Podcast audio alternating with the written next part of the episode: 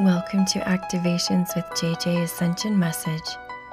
In this episode, we will be talking about subconscious programming surrounding what healing looks like, as well as the continued efforts to balance the divine feminine and divine masculine on the planet. Thank you so much for joining me. I can't wait to get into this episode with you. Greetings, my dear friends. I'm so thrilled to have you here with me, especially at this time. If you're listening to this episode right when I publish it, I know that a lot of us have been going through it, and I am here holding space for you. I've been experiencing a lot of it with you through the Black Moon Solar Eclipse sessions as well as the Lunar Eclipse sessions. This whole season has been fascinating for me and I have the intention to make this a little smoother for you through this message and, and give you some comfort, give you some clarity. Before I shift into the actual message, which I'm really excited to provide for you, I want to go ahead and let you know I have a couple of things coming up that I think will help you during this time. Two of those things are gatherings, and one of them is a special program that I offer called Multidimensional Soul Integration. So the two gatherings are first, the Lemurian Sisterhood of the Rose that happens on Sunday, May 22nd in the morning Pacific time. So for those of you in Europe, you should be able to make it. This is for women and men because there are a lot of men out there who are needing to bring in the divine feminine and tap into that energy. If you're tied to Lemuria, if you're trying to increase the divine feminine within you, this Lemurian Sisterhood of the Rose gathering is for you. So I would love to see you there. Secondly, right after that, well, not just like an hour after that, I have a light language circle happening. And the light language circles are so incredible. You get to come and sit in the energy of people who are opening their throat chakras together to practice using light language and trying it out. It's also for people who are advanced who are still opening though, because I've had people at all different levels of light language come into that circle. We had our first one last Sunday, May 22nd.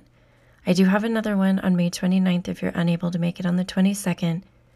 And they are not like consecutive. You don't have to go to each one. You can literally just come to one. And wow, it was so powerful last time. I wish I could do a whole podcast episode about what we did and about what I learned. And I might even try to kind of touch on some of those points in an Ascension School episode. At any rate, those are the two gatherings I wanted to mention. And lastly, that very same day, it's going to be a busy day for me. I'm launching my, this is actually my last multidimensional soul integration cohort as it is right now. I'm totally changing and transforming all of my programs starting June 1st.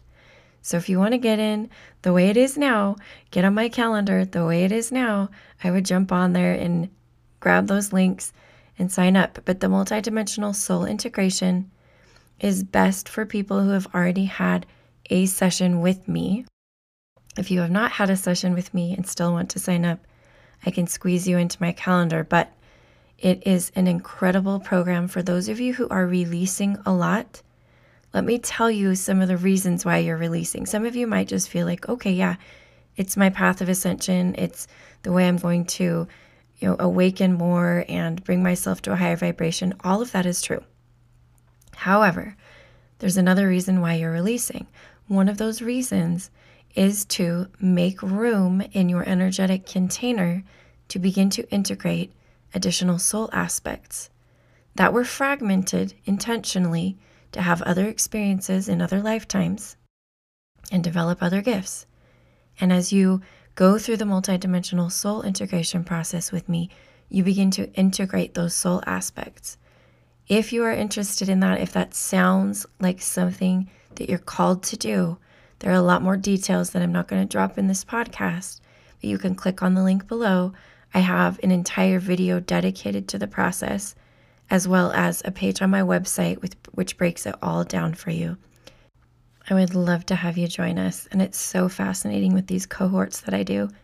I can feel how everybody in the cohorts is there for a reason. They really have this bond with each other naturally. It's so incredible to see the groups that are forming and that are called to come together. Okay, let's go ahead and move right in to the main content for the podcast.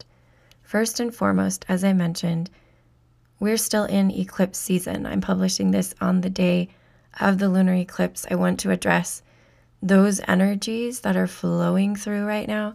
I was able to go outside. It was a little bit cloudy and sit with the lunar eclipse energies. It was incredible.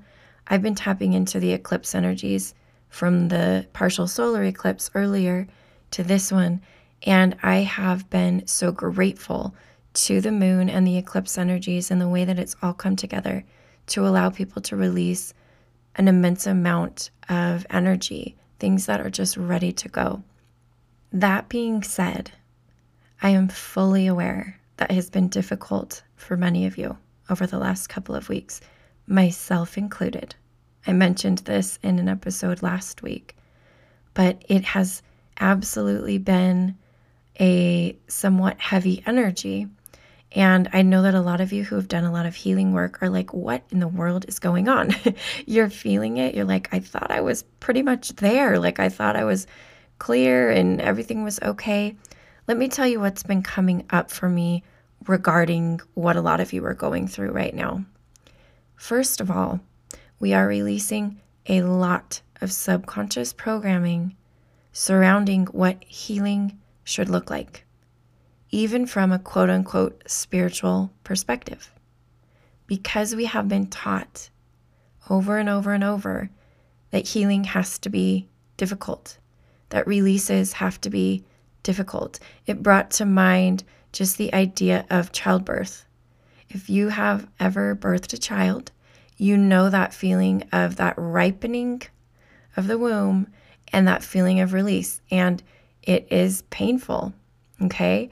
And so that's some programming that we've had. I actually believe that I did hypnobirthing uh, with some of my children. And I believe that put me into a state where I was able to release my subconscious programming surrounding childbirth because we carry with us the trauma of those who came before when we have our children. And so that is there for us. If you've even witnessed somebody giving birth, if you haven't actually done it, you know and understand the energy that I'm talking about. But that came to mind for me as people were releasing. I felt like people felt like there had to be something really hard and painful about it. I even still have spirit reminding people in sessions it does not have to be difficult for you to do this. That was actually my intention with these eclipse season sessions. As I started the session, I told the person, one, this does not have to happen on a conscious level. This is not talk therapy. We're not here to talk through all these traumas, all these things, all this programming you think you have. Now, I did touch on it a little bit, like just so I could get some background, but the whole session was not going to be about, okay, let's identify this and release it. Let's identify this and release it. I actually used to uh, work with a modality that was similar to that, where you would identify individual emotions or energies one by one and release them. And as I did it, it taught me a lot, but I also felt like there was a more efficient way. And this particular way I was doing it with the moon energy and the eclipse energy, I felt was more efficient. I felt like we were able to shift a lot. It was so gentle, my friends, so gentle. You do not have to experience major stomach cramping or purges or uh, sickness or any of those things. I'm not saying if you're experiencing it, you're a bad person or there's something wrong with you. I'm just saying you get to choose. And that's actually the next thing I want to bring up. One thing that came through to me in a couple of recent sessions I had is something that is related to an experience that I also had when I got my first session with QHHT, where I was going to past lives what happened was is I saw myself going through um, through some emotional trauma on another planet when I was being told that I was going to be sent to Earth and that I needed to do X, Y, and Z on Earth. And I could feel myself having anxiety about it in this other life. All of a sudden, as I was feeling kind of like almost like I didn't have a choice, because there was like this council that was telling me that I had to go do this thing. Well, I shifted in my vision to a higher level where all of a sudden spirit dropped in and said, Do you see that you are the one in the end who designed that whole entire scene for yourself and that whole entire sort of roadmap for yourself? In other words, you are not only the puppet, you are the puppet master. You are creating your own reality. My friends, you are doing so much reprogramming right now of all of these structures and this conditioning that teaches you what ascension should be. And I'm telling you right now, as we slip into a balance of divine feminine and divine masculine, which is what I'm going to bring up in a second, we're inviting in a different style of healing, a different way of ascension. Even when we listen and, and, and watch accounts that are flashing through our Instagram feed and saying, here are some ascension symptoms that you could be feeling. This and this and this and this and this and this and this. Do you know and understand that you have the power to dismiss those ascension symptoms? Because, I mean, I don't know about you, but I just kind of want to live my regular life too and enjoy it. And sometimes those things get in the way for me. And so, as you connect with your body, you can literally have an ascension symptom, acknowledge it, and it can go away in it, like in just a second. Now, I know that sounds a little bit like spiritual bypassing.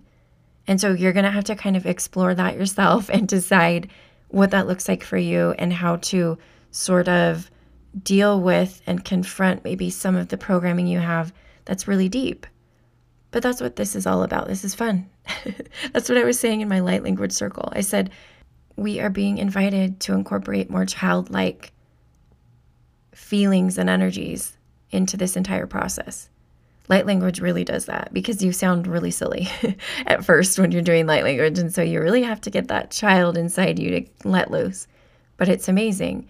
The only way that I've stepped away from the anxiety I felt through religious programming, because I felt a lot when you are taught in a system that is very authoritarian, that is having you bow to something outside of you or request things outside of you, and you are disempowered like that, it brings a lot of anxiety. You feel out of control.